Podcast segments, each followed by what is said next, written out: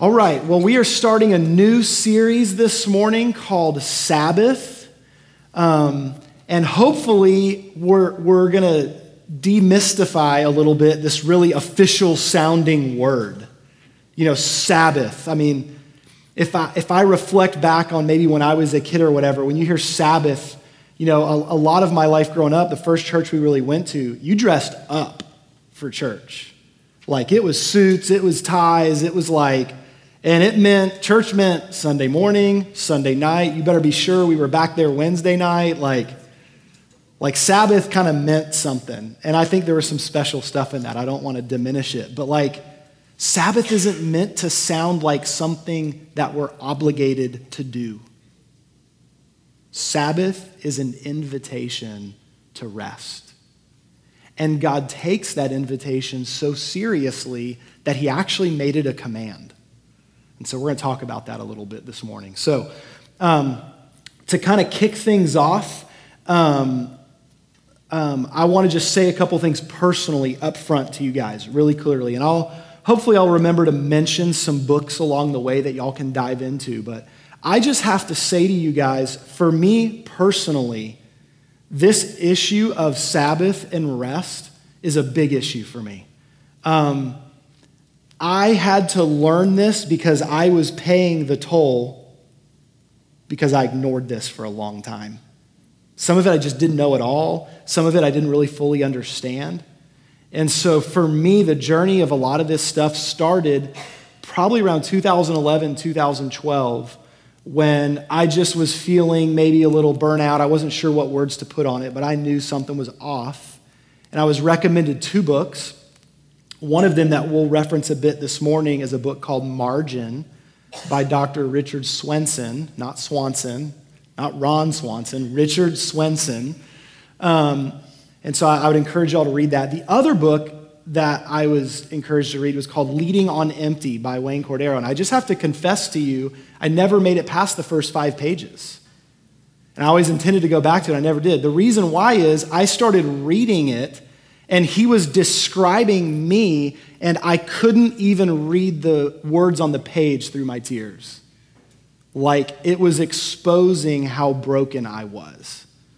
And I just, I had to put the book, I was like, I can't even read this right now. This isn't encouraging to me. This guy's just poking my wound, is what it felt like. I've always intended to go back to it. It's probably a great book. I just couldn't. Eventually, I mustered up the ability to pick up Margin and read it. And so I've been referencing back to it again here recently in preparation for this. So those are, those are a couple books you may check out. Another one we'll mention this morning is, is very specific about technology and how much it disconnects us from our families and how much it rips us off from rest. We use entertainment and screens as a substitute for rest, and they don't refresh us.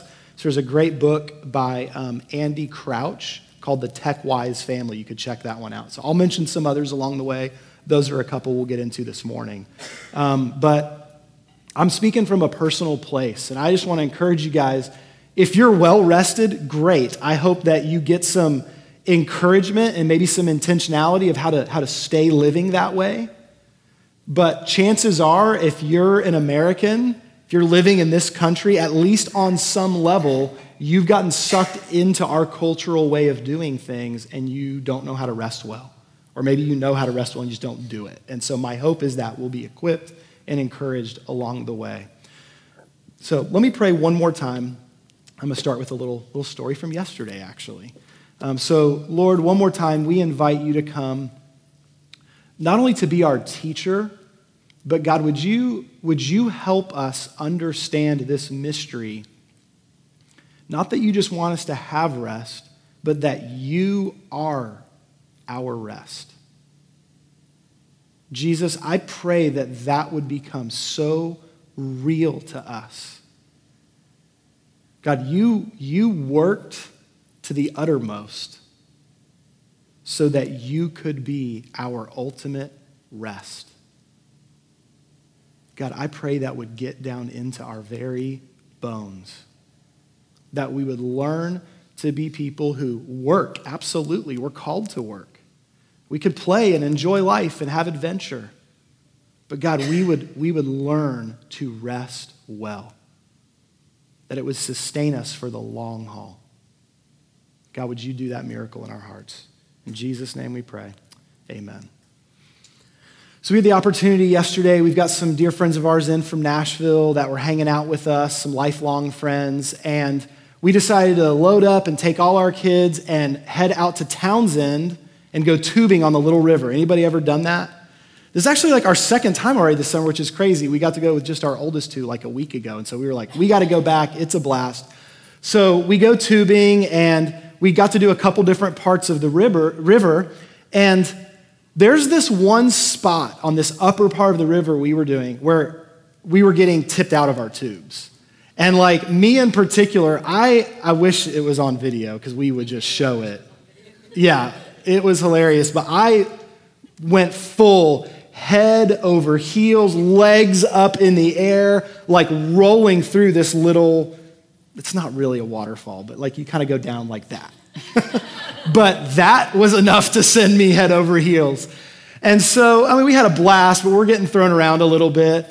But one of the things that was, was so funny to watch is my daughter, Abby. Abby did not have a care in the world. She had no sense of how stressed she should have been at how potentially dangerous of a situation she was in. She was just lazing, hanging out she'd cruise along and get stuck on a rock, and she'd just kind of look back and just sort of smile and wave. It's like, Dad's gonna float down and dislodge me from the rock. And so just didn't care at all. She, do you know? I started thinking about this this morning. She's the only person that never flipped. The whole day, she's the only one that didn't flip over. She just was letting the river take her where it would go and was along for the ride. In fact, our last trip down the river, she's so at rest She's laying her head on the side of the tube, sucking her thumb, and like falling asleep. And the rest of us are like holding on for dear life, rescuing each other from the rocks. And I just, I, I felt like last night the Lord is just sh- showing me, like, that's a picture of rest. She was just along for the ride. And she knew if she got stuck, dad was going to take care of it.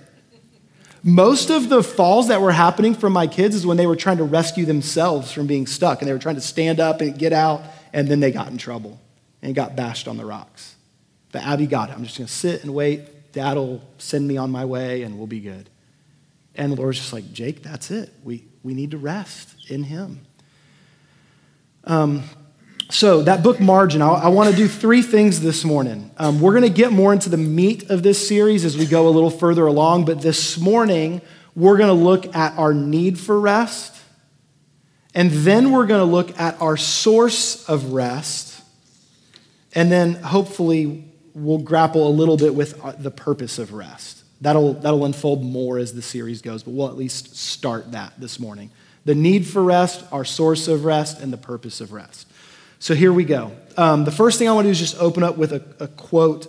Um, this is taken from the book Margin by Dr. Richard Swenson. I already mentioned it, and here we go. This is a little bit from that. He's talking about our American culture today. He says, We live with unprecedented wealth and all it brings. We have leisure, entertainment, convenience, and comfort. We've insulated ourselves from the unpredictable ravages of nature. Yet stress, frustration, and oftentimes even despair unexpectedly accompany our unrivaled prosperity. A little further along, he says, Something's wrong. People are tired and frazzled. People are anxious and depressed. People don't have the time to heal anymore. I don't know about you, that, that was true in my life. It has been true in my life. I'm, I'm learning this. I don't want to teach this from a place of, hey, I've got some stuff figured out I want to share with you guys. I'm saying I'm on a journey of learning to rest better and to, to trust Jesus as I'm going down the river of life. But this is a real thing. I think one of the things that confused me the most that I could not figure out when I realized that I was burnout and depressed is I couldn't answer the question why. I looked at my life and thought, there's nothing obvious wrong. I, am listen, I'm a broken person who sins, but I wasn't in some huge sin or error that needed to be corrected. My I had an awesome wife. I have an awesome wife. It's not past tense. I have an awesome wife. We have a great relationship. I've got wonderful kids. I was, I was in a career doing what I wanted to do with my life. There were so many things that were just right and good, and I couldn't figure it out. It didn't make sense. And I think this is part of the problem that he's diagnosing is something's off, something's wrong. Even the very things that are hard work and, and the benefits that we have living in this country, those things that it earns for us, we aren't able to slow down and enjoy them. We miss them. And, and we end up, like he describes, stressed, tired, frazzled. I mean, I'd finish the weekend and feel like I was more exhausted than ever going into Monday morning. Anybody ever felt like that? Instead of feeling like ready and excited, it was just like, I don't know if I can make it through another week. These, this issue, the, the one of the things he addresses very directly is that, that our culture has no room for margin. We don't know how to create extra space. We live everything to the max, if not beyond the max. And so what happens is we fail to rest properly. See, it's not just about rest. Some of you guys are already thinking, like, oh, cool, Jason's gonna talk to us about rest. Great. But, like, how I would if I could. Where do I find the space? Where do I find the time? And so, one of the things this particular book is all about, but that I believe is something biblical that we'll see as we go along, is I can't rest if I don't create the space for rest. I have to create the margin. That issue of margin, it has to do with our calendar, it has to do with our bank account. It has to do with our mental and spiritual reserves. You might feel like you have a week where you're not physically that active, but your mind doesn't ever turn off. You're thinking about a million things that you're, you're trying to arrange or take care of. Your, your job is super complicated and demanding. Just running and managing your household, there's never a break, there's always more. I, I'll never forget there was this, uh, it was this simple little thing, but um, this guy I've looked up to for a long time, y'all have heard me mention it before, Dr. Mark Rutland, um, sitting in one of his lectures he was given one time, and he was, he was talking about a very specific role, a very specific job, but man, I think it applies all over the place. But he was talking about the role of a custodian. What's a custodian's job? And he said, almost every custodian I've ever met believes that their job is to keep things clean. Any, any moms in here want to relate to like your jobs to keep the house clean?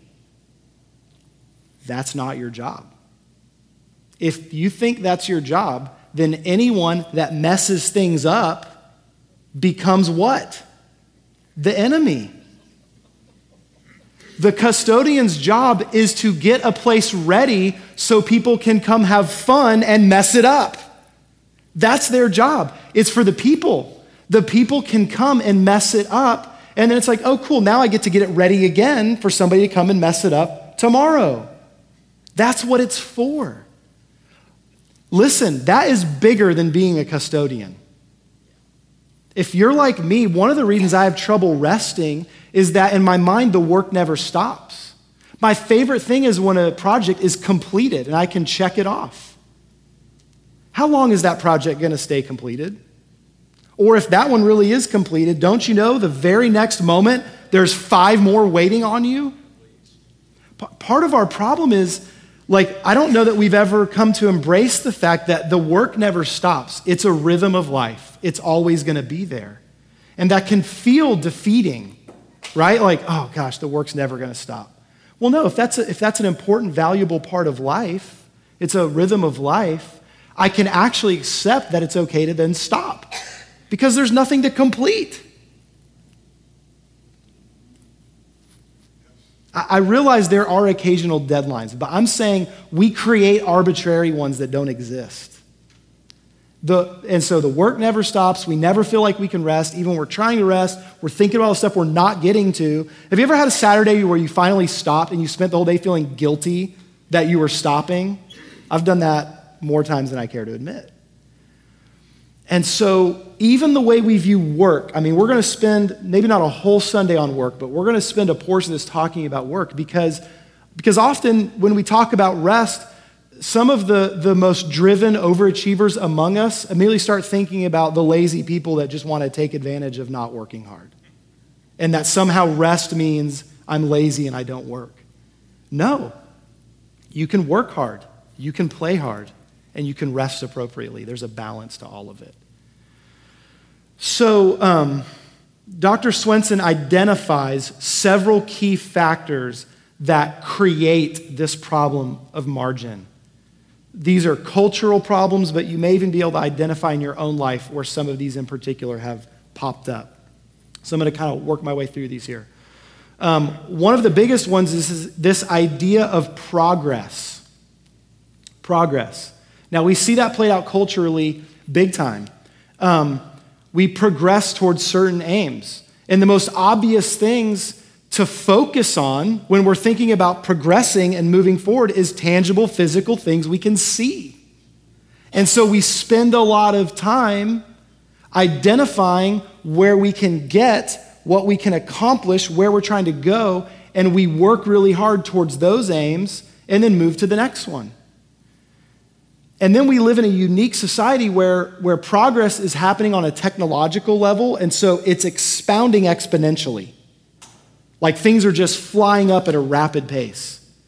If we were to teleport ourselves back to the early 1900s from 1900 to 1950, in that 50 year span, how much technology changed, how much the forms of communication and travel changed.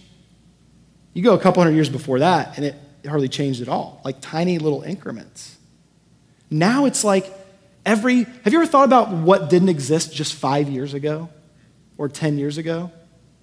It's expanding so quickly, and we haven't stopped to think about the impact that it has on us as human beings. In my own lifespan, how many times do I have to adapt to progress? But it's not just that. Part of the issue is, is that even if we did learn to adapt to the flow of progress at a rate that's reasonable for us, we tend to ignore other areas that we need to progress in. And so, some of the most important parts of us that need to progress, that need to grow, that need to be healthy, get ignored for the sake of less important things. And so, things like progressing spiritually, having mental well being, emotional well being, relational strength and well being, those suffer for the sake of progress. In fact, some of the very people and circumstances that we're, we're sacrificing for to progress, for example, in a career, they end up dying on the altar of that progress. We miss out on the very people we're trying to create space and time for. And so we just we get stuck. This is this permeates our culture. We celebrate that kind of, of busyness. It's almost like bragging rights to say how busy you've been. Like, i have had a lot of conversations with people that they use it almost as a point of pride of how many hours they work. And I don't view it that way anymore. I feel bad, bad for them when somebody's like bragging about how much time they're spending working. Like, that's harmful for us. So, progress. Okay, a second area that, that affects our ability to have margin and rest is the issue of stress. Stress, we, it's just something we carry with us. The obvious one is what we would call distress. Things are hard, they're difficult, my life's demanding, it's, it's draining, and I just feel it. I mean, don't your shoulders just kind of do this when you hear the word stress? It's like collapsing in on myself. That stress affects us beyond just mental, it ends up affecting our bodies. But our stress wears us out. But there's another kind of stress there's not just distress, there's eustress. There's, there's, there's stress that comes from positive experiences. This was one of the things that was most confusing to me. I got to be a part of a church that was exploding in growth. And I don't just mean numerically, like awesome things were happening. People's lives were being changed. People were finding Jesus and finding life in him. And I got to be on staff there and work with people. And you just, you just saw like the growth and the joy, and there was energy, man. People were just thrilled to come be a part of this community where life was happening. And what I didn't realize was happening is I never stopped. And because it was fun, I didn't realize that it was still having a toll. Even, even positive things that we enjoy doing, if we are on the go all the time, you will pay that toll. This isn't just, this isn't just a message for people who have low reserves and know they have low reserves. Some, some people need to hear this who think they're doing great. They have high energy. They like having activity. They like having a lot going on. This isn't about comparing ourselves to each other. Me and Grant don't need to have the same rest schedule, but we each need to have some element of rest in our lives. And so, both positive and negative stress, we have limits. And whatever our personal limits might be, when we run to the max, we lose margin and we can't rest. Let me try to go, go through this a bit more quickly. Um, change. We've had a lot of people in our church that have moved in the last year. How many of you guys have moved into a new place in the last year? Yeah. And the ones that aren't here raising their hands are probably at home still dealing with the repercussions of moving and remodeling. There's been a lot of us. Change is good, especially if it's change we're getting to choose. There's change that happens that we don't like, but there's some change we choose. I want to step into this new thing. But the very process of change causes a lack of margin, it drains you.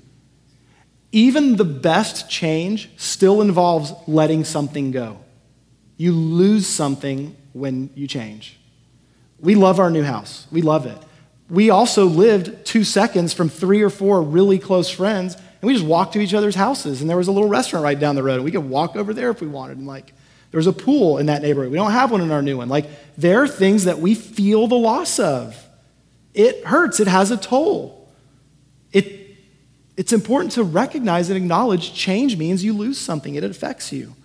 Um, the very process of change is demanding. Actually, moving, I'm just using moving as an example. We experience change in so many ways, but the process of moving is painful. I got to load this stuff up. I got to get it there. Nobody tells you that there's all these little details that never quite work out right and fall apart. And now it's like, where do I put this stuff? Do I put it in storage? Do I leave it in that truck for a few more days? Like, it's complicated. It's difficult. It's exhausting. And even once we're settled, there's a whole adjustment period into a new way of life. We live in a culture that changes all the time. It wasn't that long ago where you would like be born and raised in the same house and never move. I, there are elders in my life that have not moved near the amount of times me and my family have moved. It's just sort of been a normal thing for us. We're on like our fourth or fifth house since we got married. We don't think about how often we change in our culture and the impact that it has on us. Okay, speed affects us, the pace of life, um, it takes a toll going at a high speed, foot on the gas pedal all the time. Another one is complexity. Complexity dramatically affects us mentally. When there's a lot of things going on with a lot of details and a lot of life to arrange, this can be in a work environment, this can be in a home environment. Things are more complex than they used to be. I, have got several friends I've joked with, like, if I ever stopped being a pastor, I would just like go mow grass somewhere. like, I would just be outside, let the sun shine on me, low detail, don't have to think about a bunch of complicated things. And it's like, I probably would technically work harder physically. But see, we don't think about the toll that life takes on us mentally. It's mentally draining to keep up with a lot of complicated things that are going on, and it drains us. Not only speed and complexity, intensity, being in a high demand environment where a lot is expected of you. Listen, CEOs deal with this, and moms, y'all deal with this. If you're a mom at home with, with a kid or some kids, that is a high intensity environment. I, I thought for sure I was going to hear some amens on that one. Thank you, Kristen.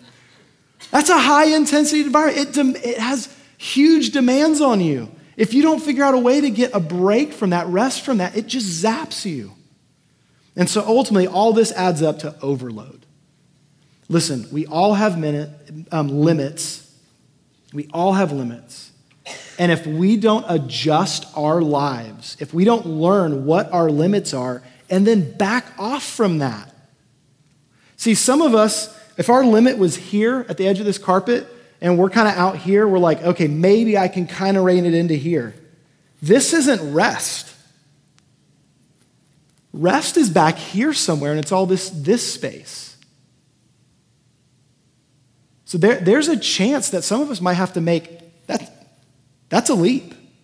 That's a big adjustment, but it's necessary. Uh, one more group of quick stats, and then we'll, we'll move into this a bit more and start talking about our source for rest.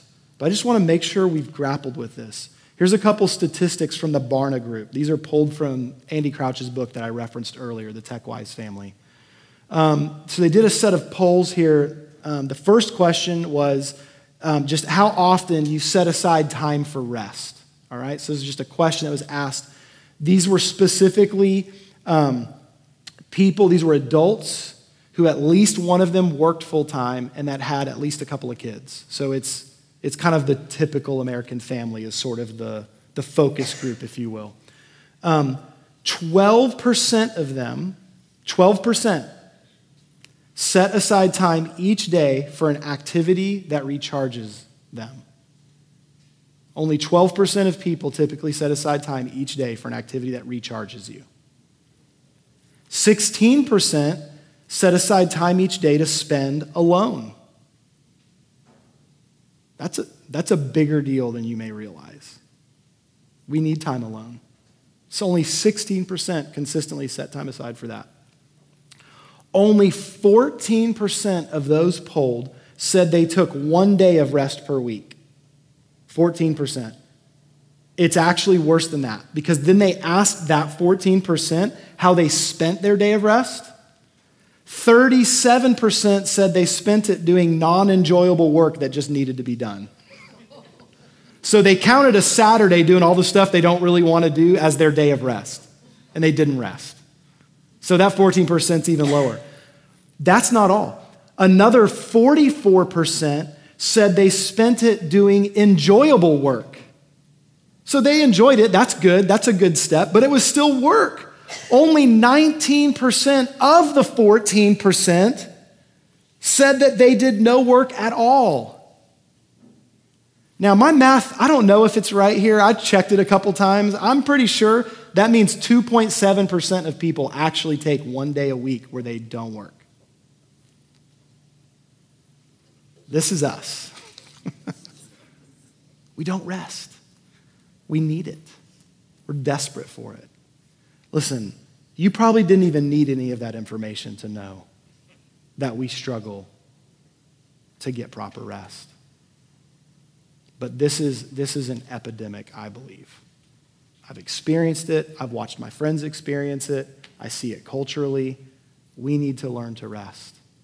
And thankfully, our source of rest isn't the same as our problem.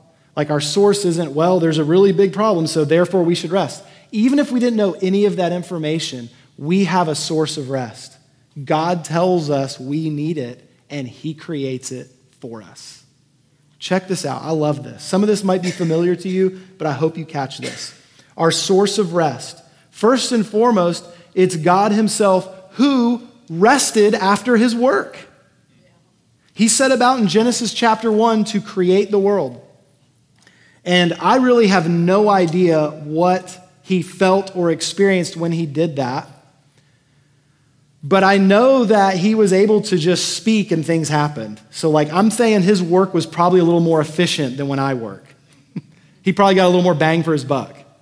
And yet, after six days of work, Genesis chapter 2, beginning in verse 1, tells us, Thus the heavens and the earth were finished, and all the host of them. And on the seventh day, God finished his work that he had done, and he rested on the seventh day from all his work that he had done. So, God blessed the seventh day and made it holy. And we think of the word holy as this really official word, and it, it does signify something special. It means set apart. It means set apart. Here it is. It's special. I set it apart. I set it aside as something important and special and sacred, something worthwhile. And so he made it holy because on it God rested from all his work that he had done in creation. God works and God rests.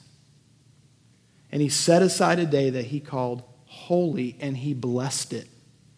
This is a good thing. This is a valuable thing. It's a blessing for us to have a day of rest. So, God Himself believed this was important. He took rest.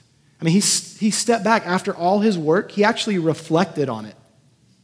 He did that daily, and then at the end of the whole thing, he said, he said it's good every day, right? And then on the last day, he said it's very good. And then he rested. He slowed down. All right? He invites us into that. Now, you might be thinking, all right, we're going to the Ten Commandments here where he tells us, remember the Sabbath and keep it holy. He actually brings up the Sabbath prior to the Ten Commandments. So, to set the scene here, um, he's, he's helped rescue the people, he's brought them out of Egypt. All right, Moses has helped lead them out of Egypt. They've crossed the Red Sea and they've moved into just that wilderness desert wandering. They've just been there for a short period of time. And They've gone through this massive change and they're exhausted and they're hungry and thirsty.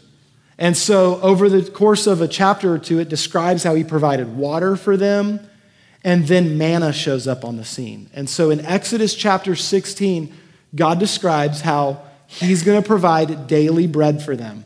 He says it's going to show up on the ground every day, and every day you go and collect it, gather it up, and just collect what you need for today, because it's actually not going to last it's going to run out. It'll rot quickly. In fact, if you save it for tomorrow, by tomorrow it's going to have worms in it. So I'm giving you just what you need for today. And tomorrow, I will give you just what you need for tomorrow. But he didn't stop there. He then said, this is all found in Exodus 16. He then said, On the sixth day, I'm going to do a really cool miracle. I'm going to give you a little extra on the sixth day, and on that day only, it will last. On all the other days, the same bread won't last. But on that day, the bread will last one extra day. And so collect enough to get you through day six and day seven, because on day seven, it's a Sabbath and you're going to rest and not work. Let's pick up the story Exodus 16 23. So Moses is now delivering this information to God's people. Moses said to them, This is what the Lord has commanded. Tomorrow is a day of solemn rest, a holy Sabbath to the Lord. Bake what you will bake and boil what you will boil. Get the cooking done today. It's leftovers tomorrow. And lay aside, and all that is left over, literally, it's there in the scripture, leftovers. And all that is left over, lay aside to be kept till the morning. I'm thankful that leftovers are biblical. I just want to stop right there for a minute. I'm a huge leftovers fan. All right, so save it for tomorrow. All right, great. Down to verse 27. On the seventh day, some of the people went out to gather, but they found none. And the Lord said to Moses, How long will you refuse to keep my commandments and my laws? See, the Lord has given you the Sabbath. Therefore, on the sixth day, he gives you bread for two days. Remain each of you in his place. Let no one go out of his place on the seventh day. So the people rested on the seventh day. This is a human problem. Even when we're given the opportunity to rest, we don't take it. We find some way to fill the calendar and we don't take it. God's saying, listen, you guys are so stubborn with this issue of rest. I have to make it a commandment, and then I have to make sure you're going to get nothing out of that day. They went out to work on a day when they weren't supposed to and found nothing there. Guys, this is a biblical principle. You can see this in your finances, you can see this with your calendar. When we take him at his word, Excuse me. Mm, that came out of nowhere. All right. When we take him at his word, he covers it. He covers it. When we take Him seriously, God, you're telling me that if I put in a little extra work to make a space for rest, that if I'll put in that work, you'll take care of what I need? You'll give me each day what I need, and on my day of rest, I can truly rest. He says, Yeah, I'll do that. I'll do that. If rest, kind of the first step of rest for us is it's an act of trust. It's an act of trust that He's got it. It's an act of trust that it's good for me. It's an act of trust to say that if I were to go work when I should have rested, it will actually produce nothing. I will find nothing there. It will actually do more harm than good. I have seen this principle work in my life. If I fill up my whole week and think I can get more done by doing more on more days, I get less done, I feel more tired, I'm miserable while I'm doing it all. But when I slow down and sleep properly and get the rest that I need, I discover that in less time, I get more done with a more positive outlook. This is hardwired into how He made us. We need to rest. And so we actually have to work at resting. We have to decide to do it. We have to purpose to do it because our natural bent is the same as theirs. This is the biblical description of all the stats we just went through. They knew they could rest and they went out and worked anyways. And God said, don't do that. And then finally, there's the law of rest. One last thing I want you to see here the law of rest. In Exodus chapter 20, now verses 8 and 11, this is in the midst of the Ten Commandments that Moses has given. I just want to read this to you and then we're going to make a couple observations. All right, verse 8. Remember the Sabbath day. Remember it. Don't forget it. Don't neglect it. And keep it holy. Remember it and keep it sacred. Set it apart. Rest. Six days you shall labor and do all your work, but the seventh day is a Sabbath to the Lord your God. On it you shall not do any work, you or your son or your daughter or your male servant or your female servant or your livestock or the sojourner who is within your gates. For in six days the Lord made heaven and earth and the sea and all that is in them and rested on the seventh day. Therefore the Lord blessed the Sabbath day and made it holy. He said, This is an ancient law. I'm giving you something today, but this goes back to the very beginning of time. This is an ancient law. Now, one of the first things I see here is it's countercultural. It goes against culture. He said, it's going to be so important for you to do this that everyone in your sphere of influence do this. If there's people who work for you, have them stop and rest. Listen, I want to get into some whole thing about Chick fil A. but like, they are successful on a lot of levels because they make some awesome chicken and some really good frosted lemonade. Do y'all ever have the frosted? Like, I, I've really trimmed back on a lot of sugar, but man, I break it for that frosted lemonade. All right, so they're, they're good what they do, but think about this. They take off Sunday and they don't let their people work on Sunday. They put a Chick fil A in the new Atlanta football stadium that has other events but the main event is the Falcons playing on Sundays. Guess who's closed? Chick fil A. They're, they're closed in the stadium on Sunday for football games. They're that committed to this. And I'm sure there's a lot involved in their success and wise planning and all of that. But there's a biblical principle that they're following.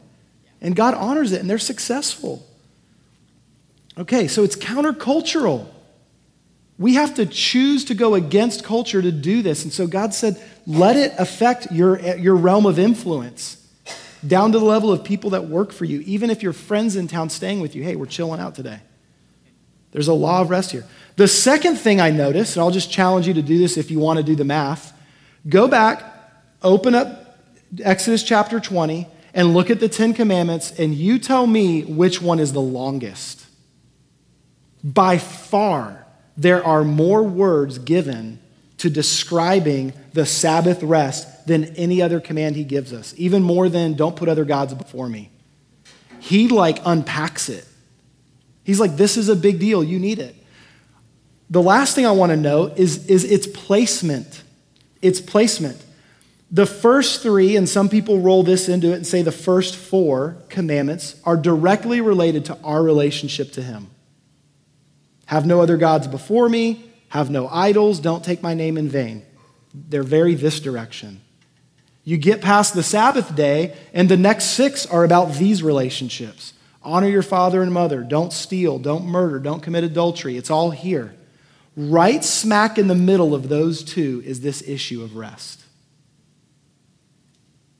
Our need for rest, I think it's one of the biggest obstacles to us properly relating to God and people.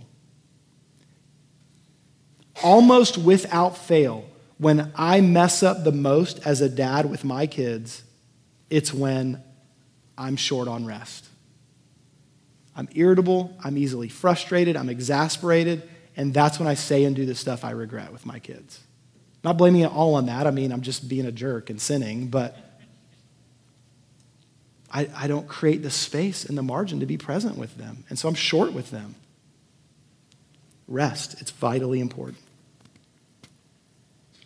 I just wonder how many of our issues are rooted in something we don't even think about.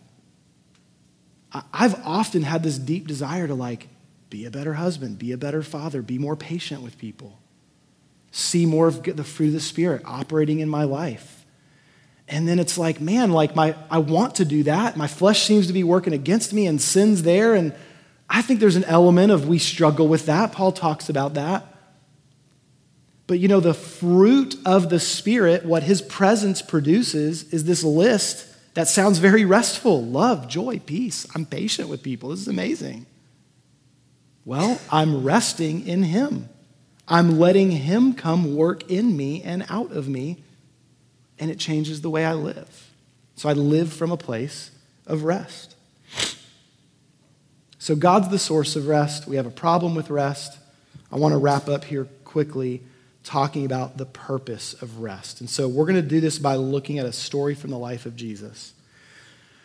Matthew chapter 12, verses 1 through 8. Let's read this together. At that time, Jesus went through the grain fields on the Sabbath. This is interesting. He's going to start flipping stuff on its head a little bit here. At that time, Jesus went through the grain fields on the Sabbath. His disciples were hungry, and they began to pluck heads of grain and to eat. But when the Pharisees saw it, they said to him, Look, your disciples are doing what is not lawful to do on the Sabbath. And he said to them, Have you not read what David did when he was hungry and those who were with him? How he entered the house of God and ate the bread of the presence, which was not lawful for him to eat, nor for those who were with him, but only for the priests. Or have you not read in the law how on the Sabbath the priests in the temple profane the Sabbath and are guiltless? I tell you, something greater than the temple is here. He's saying, listen, the Sabbath isn't about fulfilling this religious duty because God made you. There's something greater than the temple that's here. And if you had known what this means, I desire mercy, not sacrifice, you would not have condemned the guiltless. For the Son of Man is Lord of the Sabbath. Mark's gospel tells this same story, and he adds an additional sentence. Mark 2, 27 and 28. He said to them, The Sabbath was made for man, not man for the Sabbath. So the Son of Man is Lord even of the Sabbath. Jesus says the Sabbath is a mercy. If you're hungry, guess what you do on the Sabbath? You eat.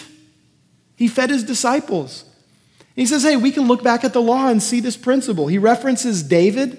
That story is found in 1 Samuel 21 verses 1 through 6. And the priest brings them the holy bread out of the temple to eat because they're hungry. They're tired and they're worn down. This is for the people. God's holiness is for people. What is sacred is for us. Rest is something He created to give us, it is a mercy that we can receive. And Jesus understood this. Don't make it a, a principle that you have to s- slavishly follow. Don't add it to your list of work. Well, now Jake's talking about Sabbath. I guess I've got to figure out a way to make sure I never work on a Saturday again or whatever. No, like it's a gift. We're his temple. It's a gift. Not only that, I think it's funny how God already sows these little seeds of like subversiveness. Because Jesus says something kind of random here. He said, um, Have you not read in the law and prophets how on the Sabbath the priests profane, uh, they work in the temple and profane the Sabbath, but they're held guiltless? You can actually find an example of that in Numbers 28, verse 9. One of the things that they're told to do is to perform common duties like sacrifices even on the Sabbath. That would be work that would be prohibited elsewhere. But God said, that's all right. They're allowed to do it on the Sabbath. No big deal. God's trying to teach us the Sabbath is for us, it's meant for us to enjoy. It was never meant to be a law that became a burden, it's meant to be a gift for man to enjoy. So, Jesus wants to feed the hungry and show mercy on the Sabbath. It's meant to satisfy us, is the, the idea there. We're meant to be satisfied. Okay? The same passage, he continues on. It's like he's after something here. He wants to make sure this message gets heard. The very next verse, verse 9. He went on from there and entered the synagogue. So now they're gathering for worship on the Sabbath, and they're all together in the synagogue. And a man was there with a withered hand. And they asked him, Is it lawful to heal on the Sabbath so that they might accuse him? And he said to them, Which one of you who has a sheep, if it falls into a pit on the Sabbath, will not take a hold of it and lift it out? Of how much more value is a man than a sheep? So it is lawful to do good on the Sabbath. Then he said to the man, Stretch out your hand. And the man stretched it out, and it was restored, healthy like the other. But the Pharisees went out and conspired against him how to destroy him. It was so countercultural, the people of the day that set the tone of the day were furious with him over this. Why? Because he fed the hungry on the Sabbath, he gave the gift of mercy on the Sabbath, and he healed that which was withered and broken on the Sabbath. His rest is meant to satisfy and restore and heal. I find it interesting that the specific thing he healed was a, was a hand. He actually healed the guy's ability to go about his work. On the Sabbath, healing, rest, refreshment. Now, this is one of the reasons why I think it's so important for us to sit down and like read the Bible and see the story that he's telling because there's a classic passage that we quote all the time. And it's the words of Jesus that he spoke right before this. Right before he lets his disciples break the Sabbath by being fed. Right before he heals this withered hand, if we flip back to chapter 11, the words he speaks right before this are Come to me, all who labor and are heavy laden, and I will give you rest. Take my yoke upon you and learn from me, for I am gentle and lowly in heart, and you will find rest for your souls. This isn't just about getting a little more sleep. He wants our very souls to be at rest for us to be satisfied, for us to be healed and at peace. This isn't some small issue, it gets to the, the heart of the gospel. He loves us and wants to touch us. And he says, For my yoke is easy and my burden is light. Listen, I'm going to be honest with you. As we go along in the series, there's going to be some times where we have to learn to say the word no there's going to have to be some times that we decide to sacrifice something. He doesn't say, I have no yoke. There is a burden, there is a yoke, but it's easy and it's light. The work that it might take us to build in some margin and to learn to find rest in Him deep, spiritual, satisfying rest, real, actual, physical sleep. He's got the whole gamut for us. And if we'll be willing to learn from him, see, I, can tell you already it's going to be easy to create excuses. It's going to be easy to point to things in life that would rip us off from this. But if we'll let him, he longs to be our teacher. And he wants to teach us how to rest in him. I'm going to pray in just a moment, but I want to give you some thoughts to consider. Because this, you don't have to wait for these sermons. we can start resting now. But I want to give you some thoughts to consider. I mean, my first question is just do you need to learn to rest? Maybe wrestle with that a little bit. Is this something I need to learn to do better? And then just think about some things here. How often do you rest? If you're a note taker, you can write these down. If you're not, my notes are going to be online on like Tuesday. How often do you rest? Like, be brutally honest about it. Not just, I did pretty good last week. Like, how often do you rest? Is it consistent? Are you refreshed afterwards? Some of us might say, hey, actually, I do consistently rest. And then we, if we honestly look at our life, we go, but I'm not refreshed when I'm done. That might be putting its finger on a different issue. When will you rest? Review your schedule and plan it. We put other things on the schedule. I'm having dinner with this person. I've got this appointment. I got to go here. I got to rest. I'm putting it in right here, and I'm not letting anybody have that space. It's what it's for. Schedule it. Consider what brings true rest. Ask yourself the question what actually fills my tank? I don't want to get too in the weeds here because we're going to get really in detail further on, but if you're married, odds are you guys rest in different ways. And if you're not careful, neither of you get rest. or you go do something and one of you's rested by it and the other one's not. So some of this isn't an individual consideration, it requires some partnership. How, what brings rest? And then finish this off by thinking, how will I make this happen? If you have to say no, say no to some things. But how will you make it happen? There's some stuff to consider. Let's pray. Lord Jesus, I thank you that you purpose rest for us. You designed us to need it. You are the source of it, and we can learn from you how to be at rest. God, I, I thank you that you want to give us rest on every single level.